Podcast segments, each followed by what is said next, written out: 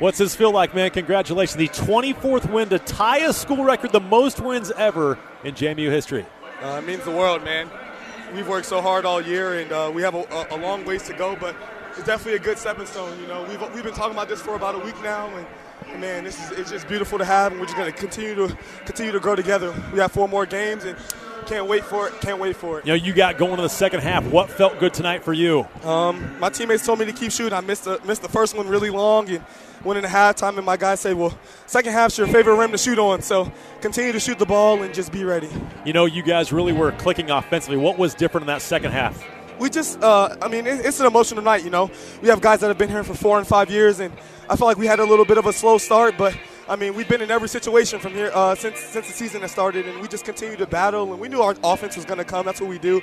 So we're just trying to make sure we're getting stops and talking to stay inside of the game. And what's it mean to win it for these seniors? Oh man, it means the world to me. That's that's all I wanted this game for today.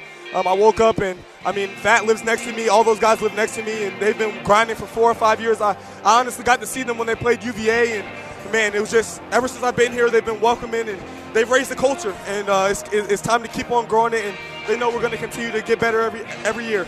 Congrats, my man. Appreciate it. Thank Appreciate you. you. Love you guys.